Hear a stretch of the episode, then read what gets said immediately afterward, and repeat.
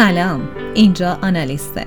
آنالیست یک پادکست روانپزشکی که با هدف بررسی مشکلات روانپزشکی نوجوانا و جوونا و کمک به حل مشکل اونها قصد خدمت رسانی داره. فصل جدید پادکست آنالیست رو با موضوع افسردگی آغاز می‌کنیم. از اونجا که مخاطب این پادکست می‌تونه جامعه بزرگی باشه خوشحال میشیم که ما رو در نشر پادکست همراهی کنید. در صورتی که در زمینه مورد بحث پادکست تجربه یا مشکلی دارید که می‌خواهید با ما در میون بذارید می‌تونید با شماره واتساپ 0919 175 49 موضوع مورد بحث رو مطرح کنید. در اپیزودهای بعد به اونها خواهیم پرداخت.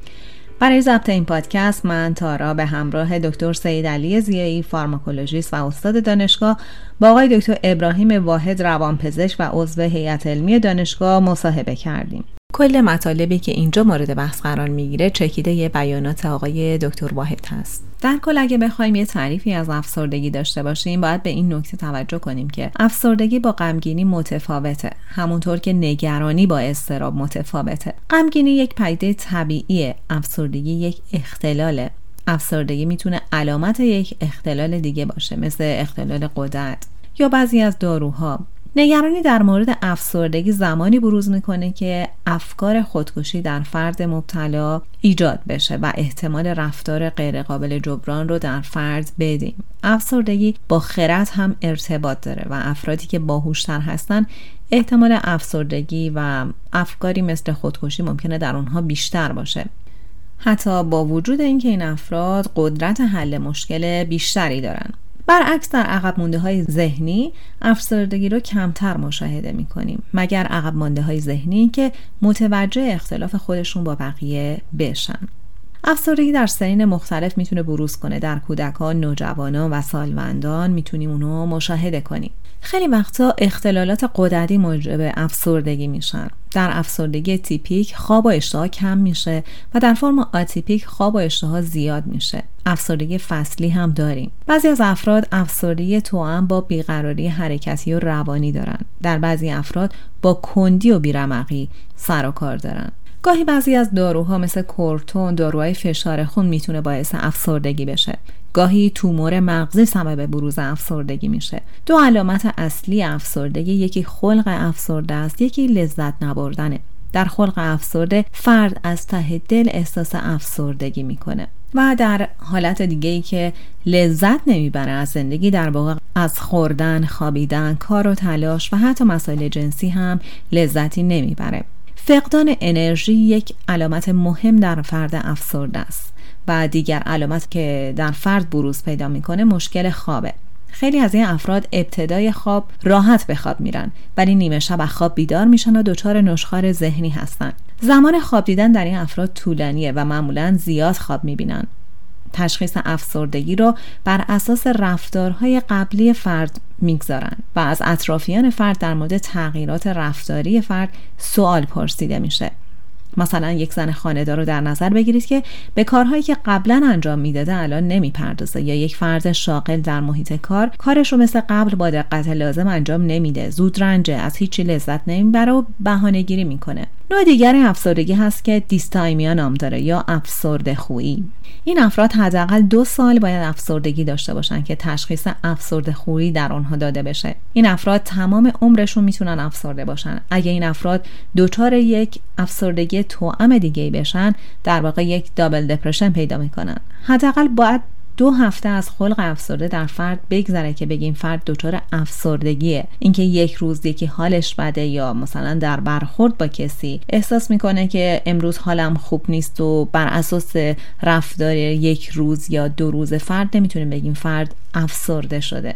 ولی خب در مورد افسرده خویی یا دیستایمیا حداقل دو سال باید فرد خلق افسرده داشته باشه. اگه فرد افسرده بتونه گریه کنه افسردگیش خفیف در نظر گرفته میشه. در افسردگی شدید فرد گریه نمی‌کنه. به اصطلاح میگن خونه دل می‌خوره. افسردگی شدید و وقتی درمان می‌کنیم تازه فرد شروع می‌کنه به گریه کردن.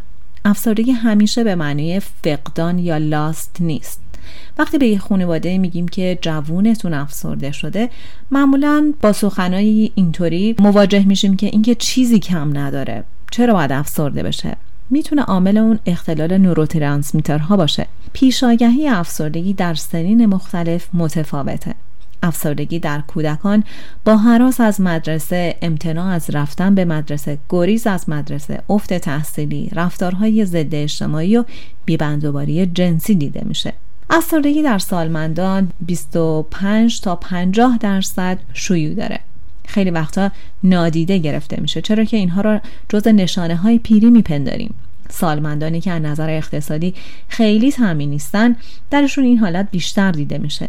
از دست دادن همسر اولین استرسیه که به فرد تحمیل میشه و فرد را دچار افسردگی می‌کنه. اگر از صفر تا صد تقسیم بندی کنیم از دست دادن همسر صد در نظر گرفته میشه. استرس و فشاری که به فرد تحمیل میشه سبب بروز افسردگی میشه. همچنین از دست دادن فرزند یک عامل بروز افسردگی در افراده. انزوای اجتماعی در افراد سالمند خودش یک علامت افسردگیه. در خانم ها پنج روز به قاعدگی به علت اختلالات هورمونی باز ما افسردگی رو مشاهده می کنیم که با علائمی مثل غمگینی، خشم، مشاجره خانوادگی بروز پیدا می‌کنه. در بارداری به خصوص زمانی که سنجیده نباشه بعد از زایمان غم مادری ایجاد میشه. که البته می‌تونه طبیعی باشه. به علت بیخوابی ها نگهداری بچه تغییرات فیزیکی که در اندام ایجاد میشه. اینکه می‌تونم دوباره مثل سابق بشم اینکه می‌تونم به همسرم برسم به شغلم برسم فرد رو دچار افسردگی می‌کنه. در این موارد مادر دختر و همسر می‌تونن کمک شایانی انجام بدن و نقش خیلی مهمی دارن. ده درصد موارد غم مادری می‌تونه به میجر دپرشن تبدیل بشه. که فرد خلق افسرده پیدا می‌کنه و احتمال بروز افکار خودکشی درش وجود داره. از این ده درصد 40 درصد ممکنه دچار سایکوز بشن که بسیار بسیار خطرناکه. چرا که افکار خودکشی یا دیگرکشی ممکنه در اونها به وجود بیاد. در سین یائسگی هم بعضی معتقدن که افراد دچار افسردگی میشن. الان مشخص شده که این قطعی نیست چرا که افرادی که ثبات شخصیتی دارن یائسگی رو به عنوان یک پدیده طبیعی میپذیرن و در اونها علائم افسردگی مشاهده نمیشه. در افسردگی تیپیک از دست دادن وزن، خواب زیاد، نشخارهای فکری رو می‌بینیم. در فرم آتیپیک خواب زیاد، تمایلات جنسی زیاد، اشتهای زیاد رو مشاهده می‌کنیم. یه احتمال دو قطبی شدن در این افراد بیشتر هستش. در افسردگی فصلی یک عده در واقع در فصل پاییز که نور کمتری به زمین میتابه ممکنه دچار افسردگی بشن در کشورهای اسکاندیناوی شایع افراد با فوتوتراپی یا دارو می‌تونن درمان بشن. افسردگی علامتی افسردگی علامت یک عامل دیگه است. مثل تومور مغزی مثل کمکاری تیروید مشکل آدرنال. دو سوم افراد افسرده ممکنه افکار خودکشی داشته باشن و 10 تا 15 درصد با خودکشی میمیرن. عجیب اینه که افسرده وقتی کمی رمق می‌گیرن اقدام به خودکشی می‌کنن.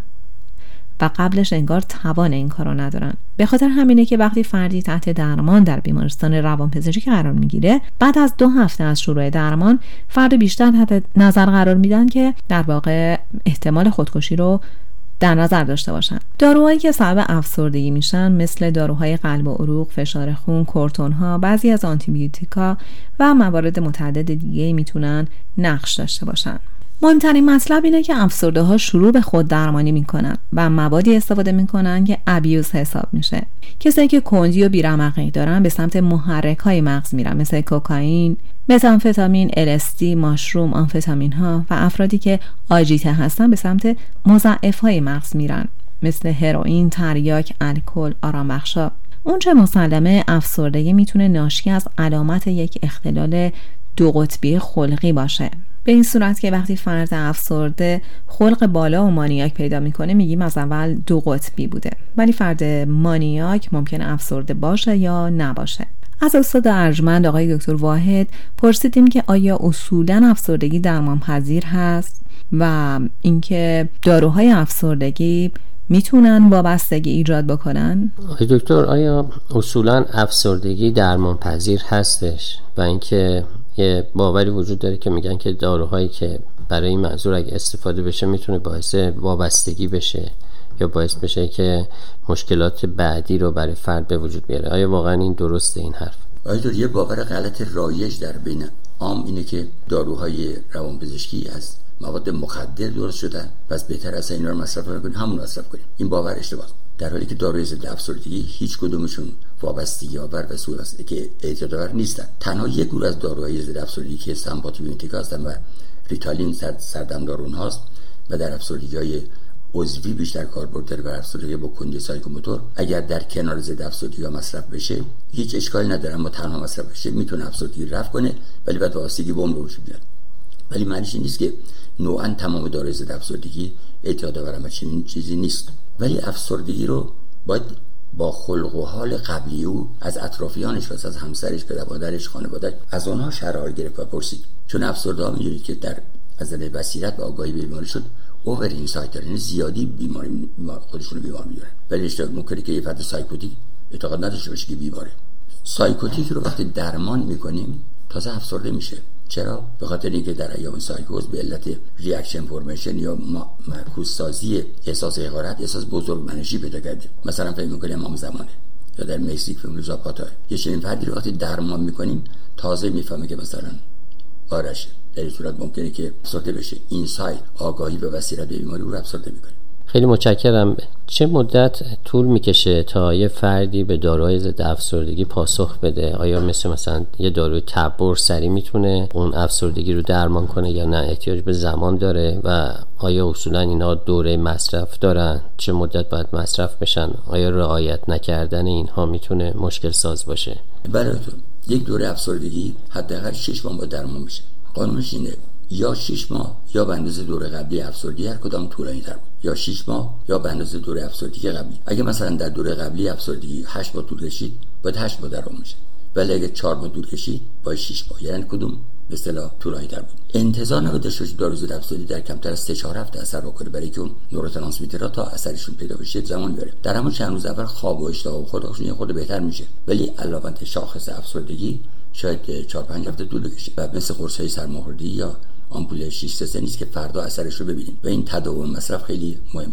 خطری که وجود داره اینه که افسرده تمام داروهاش یه دفعه بخوره. به تصوری که زودتر خوب بشه به تصوری که خود خودش از بین ببره. در این حالت این نگران کننده است. ولی مصرف دارو ضد افسردگی با هیچ نگرانی از نظر وابستگی و سوء مصرف همراه نیست. آقای دکتر می‌دونیم که خیلی وقتا توی چند درصد موارد یه چیز حدود مثلا سی چل درصد موارد اون دارویی که اول انتخاب میشه خوب کنترل کننده هستش ولی مجبور میشه روانپزشک برای اینکه افرادی رو که پاسخ ندادن به دارو داروشون رو عوض بکنه. اینا باید چه کار بکنن؟ یعنی باید چه نکاتی رو باید بهشون بگیم که در نظر داشته باشن که سرخورده نشن از درمان و به درمانشون ادامه بدن؟ باید بهشون بگیم انتظار بهبود سریع نداشته باشن.